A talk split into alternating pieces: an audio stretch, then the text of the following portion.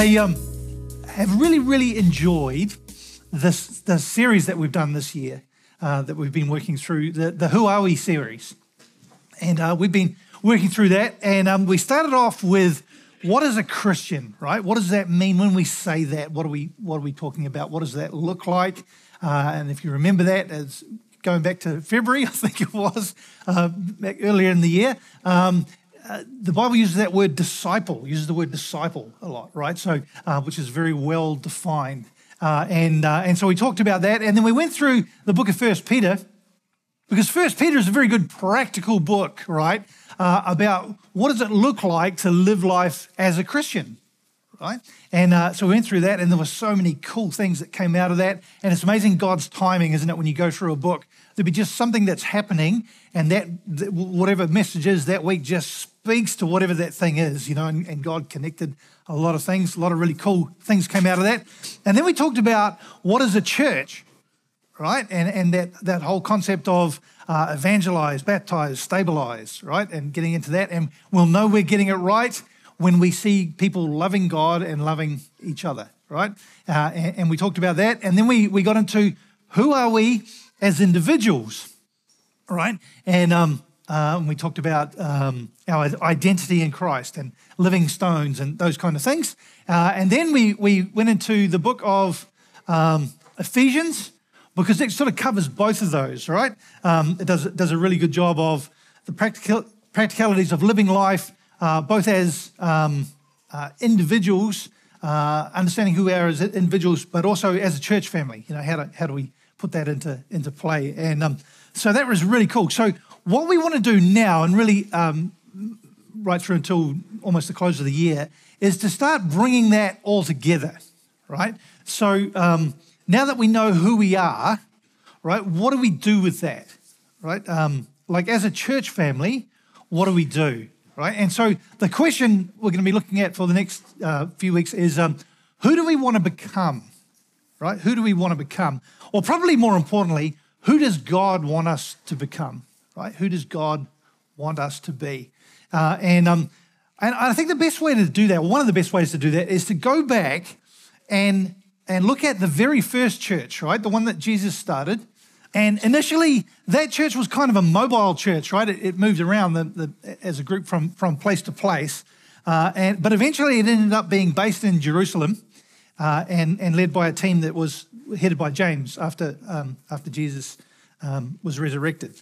Now, clearly it worked well, this church, right? Because despite massive challenges and persecution and, and all kinds of things that, that happened, that church grew and kept growing and, and it planted other churches and those churches planted other churches and here we are today, right? So, so they did a good job, you'd have to say, right? It, it worked very well. Um, and, um, and so it, it, works as a very good model for us, right? Of what, what does God want us to become? right? What, what, are we supposed to look like as a church family? So um, let's just look at a little bit of background on that church and its development, right? So it kind of starts as Jesus starts calling out um, disciples, right? Followers. Uh, and, and he gives them, gives them this invitation to follow him. And, uh, and he calls out more of them until we have the, the 12. Uh, we call them the 12 disciples or the 12 apostles. Uh, and more, more about that in a minute. Uh, and they would become leaders of this movement that came to be known as the Way, right? They were called followers of the Way. We talked about that uh, earlier in the year as well. And, um, and they would go on to, to plant various churches, right? James stayed in Jerusalem. Uh, John ended up pastoring a church at Ephesus. Um, Philip pastored a church down in Ethiopia, and on and on, right? Um, and uh, so Jesus trained them up initially to be uh, elders in that first church in Jerusalem.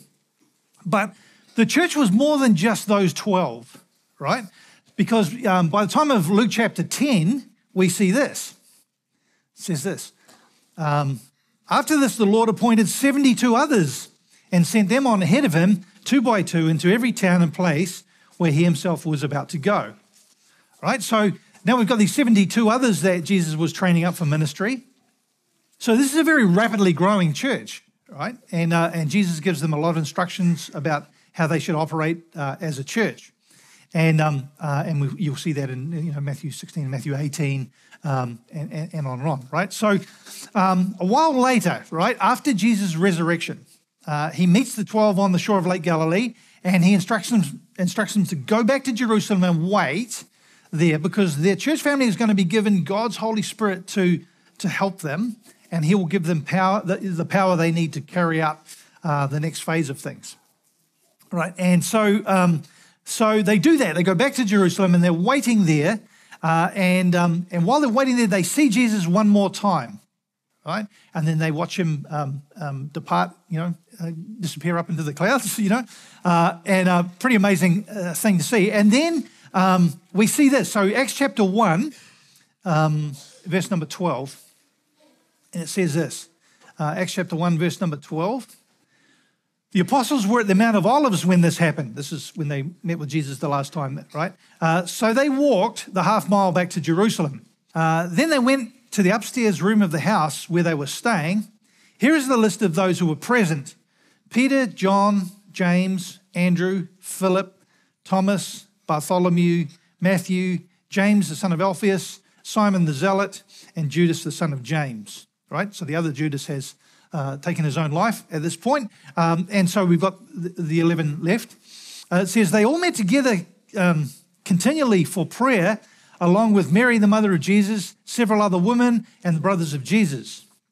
During this time, uh, on a day when there were about 120 believers present, Peter stood up and addressed them as follows. And, and um, Mark read um, some of what he said this morning, um, what, what Peter had said then, right? So, so now we've got about 120, right? Um, and um, uh, meeting in uh, this upper room. Uh, and so uh, they're meeting there. And then the day of Pentecost comes, and Pentecost was like this big national holiday. And so lots of people are back in the country and, and back in Jerusalem to be with their families and to celebrate uh, the holiday. Uh, and, and suddenly there's this huge roaring sound, and flames appear above the, the, the disciples' heads. You know, the, and, um, and then Peter preaches this fantastic message. And again, Mark read some of it uh, this morning. Um, and, and he, he preaches to this, this huge crowd that's, that's assembled um, about their sinfulness and about how Jesus is their rescuer right? If they'll let him, if they will let him be, uh, Jesus will be their rescuer. Uh, now, everybody hears this message in their own language. Um, and that's kind of lost on us a little bit, but, but back in the Old Testament, God had said uh, a number of times, you, you, you, didn't hear the message, so it'll be brought to you with people speaking in a different language, right? And that, that um, prophecy was fulfilled many times, right? If you woke up one day and there's all these uh, foreign soldiers walking through the streets speaking a different language, you'd go, oh no, right? Um, and so uh, they hear people uh, speaking in their own language and all these different foreign languages um, are being taught, and, and so they kind of made this connection there. But anyway, um, they are deeply convicted by the message and by all the things around it right? Uh, um, scripture says they were cut to the heart, right? They're deeply convicted by it uh, and um, by what they hear. And so in Acts 2 38, it says this and Peter said to them, Repent and be baptized, every one of you, in the name of Jesus Christ, right? Or in the authority of Jesus Christ, for the forgiveness of your sins, and you'll receive the gift of the Holy Spirit. For the promises for you and your children, and for all who are far off everyone whom the Lord our God calls to himself. And with many other words, he bore witness and continued to exhort them or encourage them, saying, Save yourselves from this crooked generation. So those who received his word, right, who, who listened and, and heard what he said and accepted it, um, were baptized, and there were added that day about 3,000 souls, right? That's a pretty good revival. um, so uh, the 120 now becomes about 3,120 right? Uh, and they received God's Holy Spirit who empowers them for the work, which is exactly what um, Jesus had said was going to happen. Um, and so the question that they face then is, is uh, which is our question, uh, was this, right? Who do we want to become, or who does God want us to become? And, and the next verse tells us what that looked like, right? How that looked. Um, verse 42, Acts 2 42.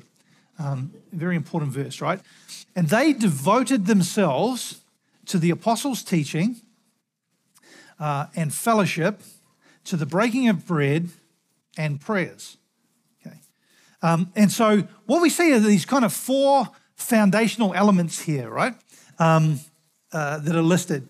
Everything they did from this point on, right? All the work that they did, right? And in, in church lingo, we call that ministry, right? Um, doing the work that needs doing to to uh, get the um, uh, the truth of Jesus Christ out, right? And we'll talk a little bit about that uh, in a minute as well. Um, as we were praying in the prayer meeting this morning, Eric said something really cool as he was praying, and this just kind of resonated with me. And he said, um, "Help us to uh, articulate the beauty uh, of the love of Jesus Christ."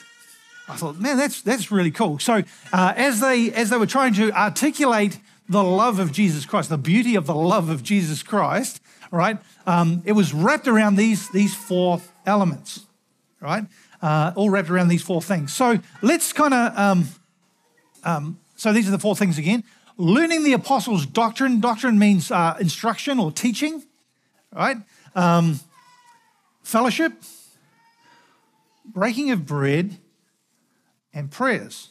Okay. So let's just break each one of those down a little bit and it'll start to make a little bit more sense. Okay. So, first of all, the, the apostles' teaching. Um, and I guess the first question there is what is an apostle? okay. Uh, what is an apostle? Um, so, the, the Greek word there is apostolos, right? And so, this is a what we call a transliteration right? So a transliteration is different to a translation, right? So when you're translating a word from one language to another, you, you look at the, the word in, the, in your sort of source language and then you, you try and find a close match in your target language, right? And, and you use that, that word. Uh, every now and again, we just, instead of doing that, we transliterate. So we just steal their word, but we change the pronunciation of it, right, to make it the way we, we would say it, right? And we do that all the time. Think about words like, uh, in French, they say restaurant, right? Restaurant right? Where you go and, and, and, and buy a meal, right? And eat a meal, right? We could have translated that and called it like eatery or something like that. But instead we just went, oh, let's just steal their word, right? Restaurant, right? We do it with a lot of French words, don't we? What, what genre of movies do you like watching, you know? Park my car in the garage, you know, that, that kind of stuff. We just steal words. So this is a this is a transliteration. We just stole their word, right? instead of saying apostolos, we say apostles, right? That's just kind of how we do it. But this is what it means, right? This is what the original word means. It meant a delegate, a messenger, one sent forth with orders, or an ambassador, right? Ambassador is probably the closest uh, meaning, uh, you know, going from English to from Greek to English, uh, to the meaning of this word. Now, if you, you think about that, just a just a hypothetical story, but but let's just imagine, right? Some rogue politician in New Zealand uh, just makes a statement, and they say, I think we should ban all Canadian tourists from coming to New Zealand, right? I don't know why you'd say that. Canadians are so nice, right? But just, just imagine, right? For the sake of that. And so he says that. I, I think we should, we should ban all Canadian tourists from coming to New Zealand, right? And so this ends up in the newspaper, right? Um, you know, MP so and so says this, right? And uh, that kind of trickles back to Canada, and somebody in the Canadian government reads that and goes, What? What's the deal with that? What do they do? They call in the ambassador right? And they, they call on the New Zealand ambassador and go, What is your government's position on this? Right? And the ambassador says, No, look, that's just a rogue politician. Forget that. In fact, we're going to bring in more Canadians, or whatever he says, right? But the point is, right? The point is, the ambassador has the authority to speak on behalf of the New Zealand government, right? He, he has the authority to speak on their behalf, right? We spend a fortune, it's a ridiculous amount of money, uh, taxpayer money, uh, but it's really important to do on making sure our ambassadors have good, secure communication back to Wellington, right? So they're constantly in contact with Wellington. So uh, they have the, the ability to speak on behalf um, of the government, right? So um, if, you, if you think about the, the time that we're reading here in, in Acts chapter 2, uh, this church thing is still new, right? And they, they need to know how to do it, right? They, they need instruction on that the apostles had the authority to speak on behalf of God to give those instructions, right? This is what God wants you to do, right? Now, how do we know they just weren't making it up, right? Well, they, they could do these amazing signs, wonders, and, and, and, and miracles, right, to kind of back up that authority. Um, and, um, and you see that all the time when, when God is giving instructions to his people. You see it through Moses, right? um, there, there were these kind of signs, miracles, and wonders that could back that up. Now, fortunately for us, the stuff that the apostles said was written down, right? And so we have it all written down in our Bible today. So preachers don't need to do signs, miracles, and wonders for us to know if they are teaching with God's authority, because we can just compare what they say with what the Bible says, right, and see if it matches, right? Uh, and and uh, and we can check for ourselves. So, what does all that mean for for us at Hukanui? Um, the apostles' teaching, right? It's written down for us. It means that we place a really, really, really high premium on teaching the Bible as the inspired word of God, right? From Genesis to Revelation, right? And everything we do, we want to go, what does God say about this? What does God want us to do? Not how do we feel about this or what does our culture kind of say about this, but what does God say about this, right? Um, and um, it means that we use the Bible to shape us, right? We don't um, shape the Bible to fit our culture, right? We're going to use the Bible to shape us. Um, and that kind of gets tricky sometimes, right? Because you can't just eat ice cream and chocolate all the time, right? Uh, I, uh, I have to say, as an adult, I eat far less ice cream than 10 year old me thought that I would. I th- you know, I, I, at 10 years old, I thought, man, I can't wait. Imagine when I leave home and I don't have my parents saying, no more ice cream. I'm just going to eat ice cream like you wouldn't believe, right? Um, and, um, uh, but we, we know, right, that that's not good for us. That's not good for us. Um, uh, it would be easy just to pick out lots of lots of things that we agree with and that um, that make us feel good out of the scripture and talk about those. And there are some really cool things, right, uh, um, about that, right? You know, just just the the idea that you're part of something that's bigger than you, that's bigger than the bookends of your life. That God, you know, about God's salvation and His rescue, and but the sense of purpose in life that goes with that, and the sense of hope and all of that, right? There's, they're just really cool things, right? But we can't just talk about that, right? There is some stuff that's going to convict us. There's some stuff that we will need to change as individuals. Uh, and, and as a church family, right? Um, and so we can't just avoid the unpalatable stuff, right? Um, uh, we, we got, if, if we're going to be serious about following the apostles' teachings, right, we have to take it all, right? We can't just um, pick and choose. Um, and, and we're not going to pick and choose. That's always going to be a part of what we do. And, and every one of our ministries is going to be tied around this, right? Um, but the truth is, people are starving for the truth, right? They need to need to hear it, whether they, um, uh, you know, and we're all like this, right? Sometimes you hear the truth and it's not pleasant, but you know you kind of needed to hear it, you know. Um, and um, uh, I was reading a little bit this week uh, when the Nazis were carrying out atrocities in, in Germany in the 1940s, for the most part, churches stayed silent. They just stopped teaching anything that was in the Bible that kind of went against uh, Nazi doctrine. And they just stayed, stayed quiet. Um, one of the guys that didn't stay quiet was this guy, uh, a pastor named Dietrich Bonhoeffer. You may have heard of him, he, he's quoted quite a lot. And uh, he said this he said, We can't stay silent because the churches are the conscience of the state. Uh, that, was, that was his um, thing. And, uh, um, but like we know, right, most churches did stay silent and, and, um, and, and we saw the result, right? Uh, and in terms of Bonhoeffer, he was executed by the Nazis in 1945 at, at the age of 39 years old. But we remember him as a hero. We remember as a hero because he would not stay silent. He would say, the Bible says. The Bible says, right? Um, the primary message of the Bible is salvation, right? That's, that's, that's the primary message, right? God is holy, pure, just, and right in all of his ways. And we sung about that uh, a lot this morning, um, which is so cool, all right? Um, God is, is holy, just, pure, and right in all of his ways, and human beings are sinful in all of our ways, right? Because a holy, pure, and righteous God loved us so much, he offered his only son Jesus to die on a cross as a sacrifice for our sins, so that any person who believed in Jesus would have eternal life um, through faith in what Jesus has done. right? That's kind of the, the primary message of the Bible. Um, but the secondary message of the Bible, um, uh, secondary message is how to navigate everyday life. Right? A lot of the Bible uh, is about that, um, navigating everyday life. Um,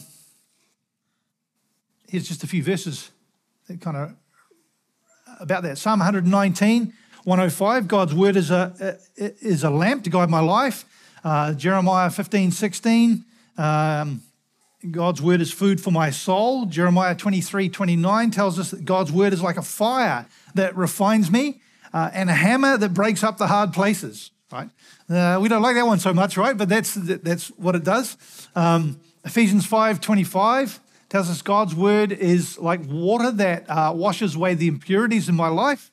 Got a weird formatting thing there that's come up. I don't. Anyway, um, and um, 1 Peter 2 2 tells us God's word is like milk that nourishes a newborn baby.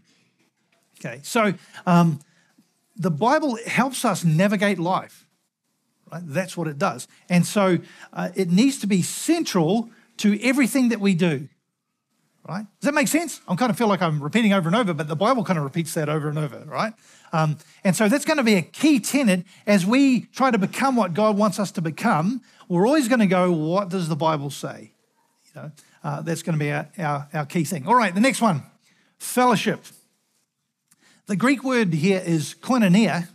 Uh, and again, I'm surprised we didn't just transliterate this one because it's quite hard to translate. Right? There isn't a good English word that kind of covers uh, everything that it means. Um, it's found in the uh, about 20 times in the New Testament. It's translated fellowship about 12 out of those 20 times. Um, uh, but uh, let's have a, just have a look at a couple of verses. This is from 1 John chapter 1, verse 7. It says this If we walk in the light as he is in the light, we have fellowship with one another, and the blood of Jesus, his son, cleanses us from all sin. Okay, so I've highlighted there in yellow, that's, that's the word koinonia, is translated fellowship there in that verse, right? So it's talking about close relationships, right? In that verse, we have fellowship with one another, we have this, this connection, right? Um, and um, uh, that's a really cool part, isn't it, of, of who we are as a church family. I always say this uh, when you visit a church, you go visit other churches, often, often a key sign of how well the church is functioning is how well uh, is how long people hang around afterwards, right? You go to some churches, right, and the sermon's finished and they're gone, right? You can hear the cars almost peeling out in the in the parking lot, and you think, man, this is that's not good, right? Here, you know, we we have to kick people out. It's like, don't make me turn the lights on and off, right? you, don't have to go home, but you can't stay here, right? and that's a really good thing, right? Fellowship, right? There's, there's this connection, right? And it, it, it's a very important thing. Um, have a look at this one. This is from Romans chapter 15, verse 26. It says this For Macedonia and Achaia have been pleased to make some contribution for the poor, uh, for the poor among the saints at Jerusalem. So uh, sort of background story here is there'd been a drought down in Jerusalem. Things were really tough, right? Uh, financially, people were really struggling. And so some of the uh, um, places up and uh, further up towards um, um, Western Asia uh, had the churches there had collected some money to send down to help them, right? Uh, and it says there, um, Macedonia and Achaia, the two provinces up there in, in what's now sort of Turkey, have been pleased to make some contribution for the poor among the saints at, at Jerusalem. That's that same word, koinonia, right? Um, so as well as fellowship, you know, it, can mean uh, contribution, right? It, it has this idea of contributing to the needs of others. Uh, and then this one, right? Hebrews chapter 13, verse 16 says this Do not neglect, uh, neglect to do good and to share what you have, for such sacrifices are pleasing to God right? Uh, and the word share there is koinonia, right? Uh, um, sharing your resources, right? Sharing your resources. So it's this sort of fellowship, it's this connection, connecting relationships, uh, it, it's contributing, right? Uh, it's sharing resources. Uh, and then this one from Second Corinthians chapter 13 says this the grace of the Lord Jesus Christ and the love of God and the communion of the Holy Spirit be with you all. Amen. Communion there is koinonia, right? So it's not just about connection um, with us, between us, it's about connecting with God as well, right? It's about relationship with God, right? So as well as connecting with each other, it's about um, connection with God too. Um, and so fellowship, this word koinonia, can kind of be defined this way a closeness, togetherness, caring for and sharing with other people who have united together as a local church family because of their common bond in Jesus, right? Uh, th- th- I think that's a good sort of definition of, of the word, trying to, trying to define it uh, there in, in English, right? Uh, and so this kind of bond between each other and with God and sharing and contributing and all that needs to be a part of what we do and needs to be a part of our ministries if we're going to be what God wants us to be. If we're going to look like uh, a church family that God um, wants us to look like, right? Um, okay, next one breaking of bread. Now, this one's a little bit more tricky to define, right? A bit trickier than, than you might think. Um, Acts 2.46, in that uh, the same chapter we're looking at, says this, and day by day attending the temple together and breaking, breads in their, uh, breaking bread in their homes, they received their food with glad and generous hearts, right? And so the context in that verse is eating together, right? And there's a couple other verses like that as well, where the, when they're talking about breaking bread, it's talking about eating together.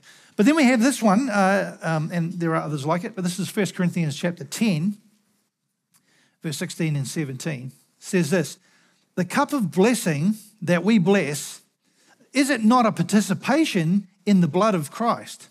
The bread that we break, is it not a participation in the body of Christ? Because there is one bread, we who are many are one body, for we all partake of the one bread. Right? So the context there is definitely talking about the ordinance of the Lord's Supper, right? Which we, you know, ordinance meaning something that Jesus ordered us to do, right, as, as church family, uh, which we, we, we just did um, earlier this morning, right? Um, and so it's clearly that. Um, so I think when, when you kind of look at this, both of those things, eating together uh, and also participating in the Lord's Supper, are, are important parts of defining who we, who we want to be, right? Um, now, this is kind of lost on us a little bit, um, but uh, in the ancient world, and in fact, even in a lot of cultures today, even though eating together and the Lord's Supper are very different things, um, they do share, there's one part of the symbolism that they both do share, and that's this, right? Partaking of the same bread is kind of acknowledging that the same thing that nourishes me nourishes you, right? Um, and so we put aside all of our, our preferences and we acknowledge that we are unified as one church, one body under the headship of Jesus Christ, right? Uh, there's something very unifying about doing this, right? Um, and, and, but also eating together, even though, like I say, it's a separate thing. There's something important about that too. Like a lot of good conversations happen happen over meals or coffee, don't they? Like it's a really important thing uh, to do, and we, and we don't want to neglect that. All right, last one. Prayer, right? Um, communicating with God, right? and that means both personally but also corporately. Uh, Jesus said this um, in, uh, in, Matthew 21. He said, said to them, It is written, My house shall be called a house of prayer. Right? Uh, and he's quoting from the Old Testament there, right? But, but we, that's what we're, we're, part of what we're meant to be as a, as a, as a church family, a place of prayer, right? Uh, it's very, very important to what we do uh, for lots of reasons, right? So it's, it's been, you know, very much a part of what we've been doing this morning, uh, but also, you know, prior to the service, we always have a, a prayer meeting at around 9.30 uh, down there to pray about um, things coming up in the service and and um, and our worship time and our gathering. Um, we have you know a men's prayer meeting uh, during the week and a women's prayer meeting, um, usually done by Zoom, uh, and um, you know lots of. But it, but it needs to be a really important part of what we do because um, we can easily you just get an idea in your head sometimes, eh? And you think we'll do this, right? But that may not be what God wants us to do, right? So we pray. And as we pray, it's amazing how God kind of works and, and, and just kind of works on you. You think, yeah, maybe that's not what we should be doing. Or yes, that definitely is. And, and God kind of works together on us. And it's a very, very important thing. There's a great passage uh, uh, in the Old Testament where um, David's about to uh, go into battle. Uh, and, and God says, here's what you do to win this battle. You go up and, and you wait and, and wait in hiding. When you see the whites of their eyes, then you go up and then you attack them, and then that's how you know how you win the battle. So he does that, and that's what happens. Right.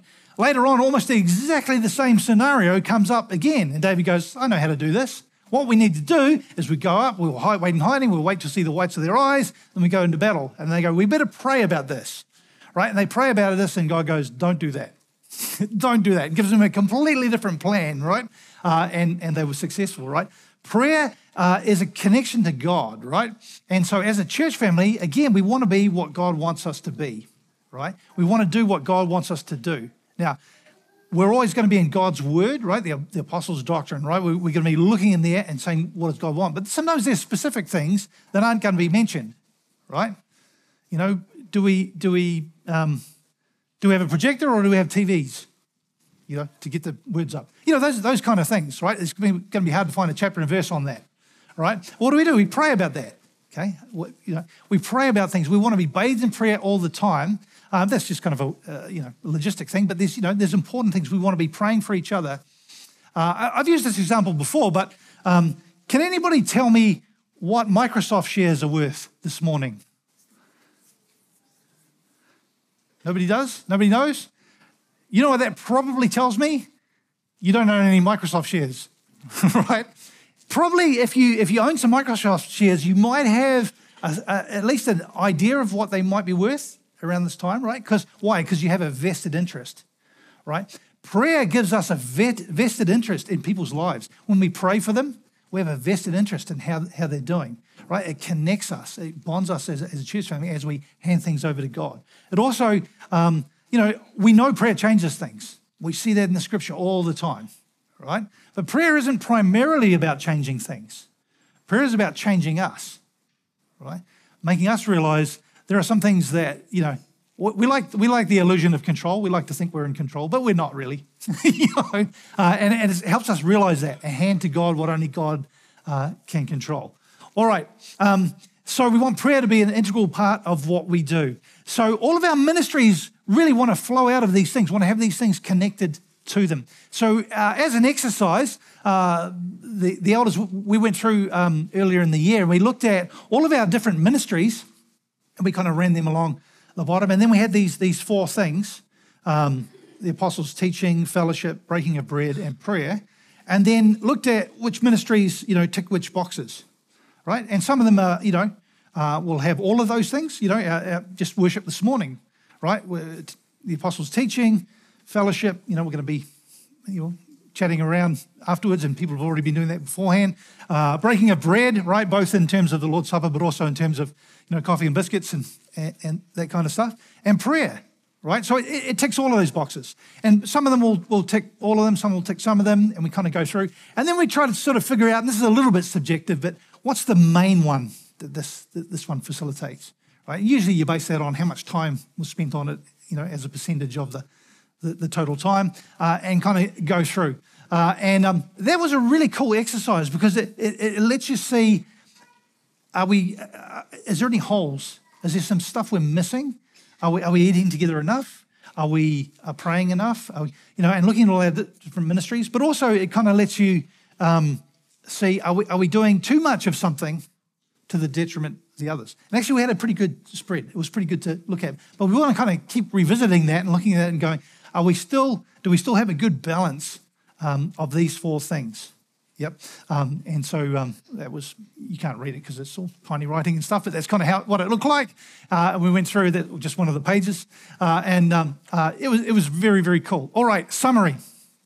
Who do we want to become? Right? We want to become a church family who is characterized by these four things, right? First of all, the apostles' teaching. What does the Bible say? All right, then that's what we're going to do. Yeah, that's going to be going to be a key part of everything that we do in all of our ministries. All right, fellowship. Now, it's kind of a cliche. I've sort of said that up there, but it's a good one. We're going to care about each other and we're going to do life together. Right? It's become a real cliche, hasn't it? We're going to do life together. But it is, a, it, kind of describes it well, doesn't it? We're going to be connected. We're going to share. We're going to contribute. We're going to uh, pray for each other, you know, and, and that sort of stuff. Um, breaking of bread, right? We're going to eat together uh, and we're going to participate in the Lord's Supper together, unified by our, our bond in Christ, right? Um, yeah, like I say, eating together is really important. You, you, go through the book of Acts, how often they actually did that. Um, and I, I kind of did that, that exercise years ago with our church family. We went through and we hardly ever ate together. We thought, man, that's, that was a big hole, right? Um, and um, so, uh, really, really important, right? Um, part of, of what we do. And then lastly, we're going to be a people defined by prayer, right? Everything we do is going to be soaked in it, all right? Because we want to know what does God want. And, and the other good thing about um, prayer like that is, you know, we all have preferences. We have things we like, the way they're done. We like them to be done certain ways. But we want to know what's best for the church family, right? And so if we're praying all the time and we're all connected with God, God will put that on us. It's like, yeah, all right, you might have to, you know, compromise on this one because um, this is what's best for the church family, right? Um, and uh, a cool expression that that I got years ago, and, and uh, it's always stuck in my head is hungry man doesn't care about the color of the tablecloth. You're right. Uh, if if we're, we're on track and we're wanting what God wants, there are some things that just aren't going to matter, right? And um, and so prayer helps us to helps us to get focused like that. Cool. All right. Does that sort of make sense? Right? Who do we want to be, or who does God want us to be? Right? people that follow the apostles' teach, teaching, uh, people of fellowship, people break bread together, uh, and people um, soaking in prayer. Yeah, cool. Alrighty, let's uh, let's pray, and then we'll go back to uh, the worship team.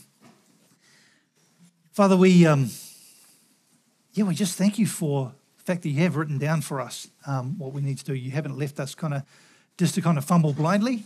Um, Lord, thank you for our church family, and um, and thank you for you know the incredible ministries and uh, that are that are changing lives and eternities. Um, Lord, um, we just really um, want to be a people uh, who are doing what you want us to do. Uh, and uh, but we do thank you for all the massive blessings that come with that, and the um, I don't know, just the experience of being part of what you're doing in the world. Um, and, and, thank you for that. Uh, thank you for um, bearing with us and, and being a forgiving God who forgives us when we mess it up and when we don't get it right. Uh, but help us to be a people who connect with you and uh, and stay connected with you so we, we realize when we're, we're not doing it right and, and we make the changes that need to be ch- uh, made, both as individuals and, and as a church family. Lord, um, thank you for a chance to just to worship you this morning, just to uh, praise you and, and think about you. And uh, thank you for that. Thank you in Jesus' name. Amen.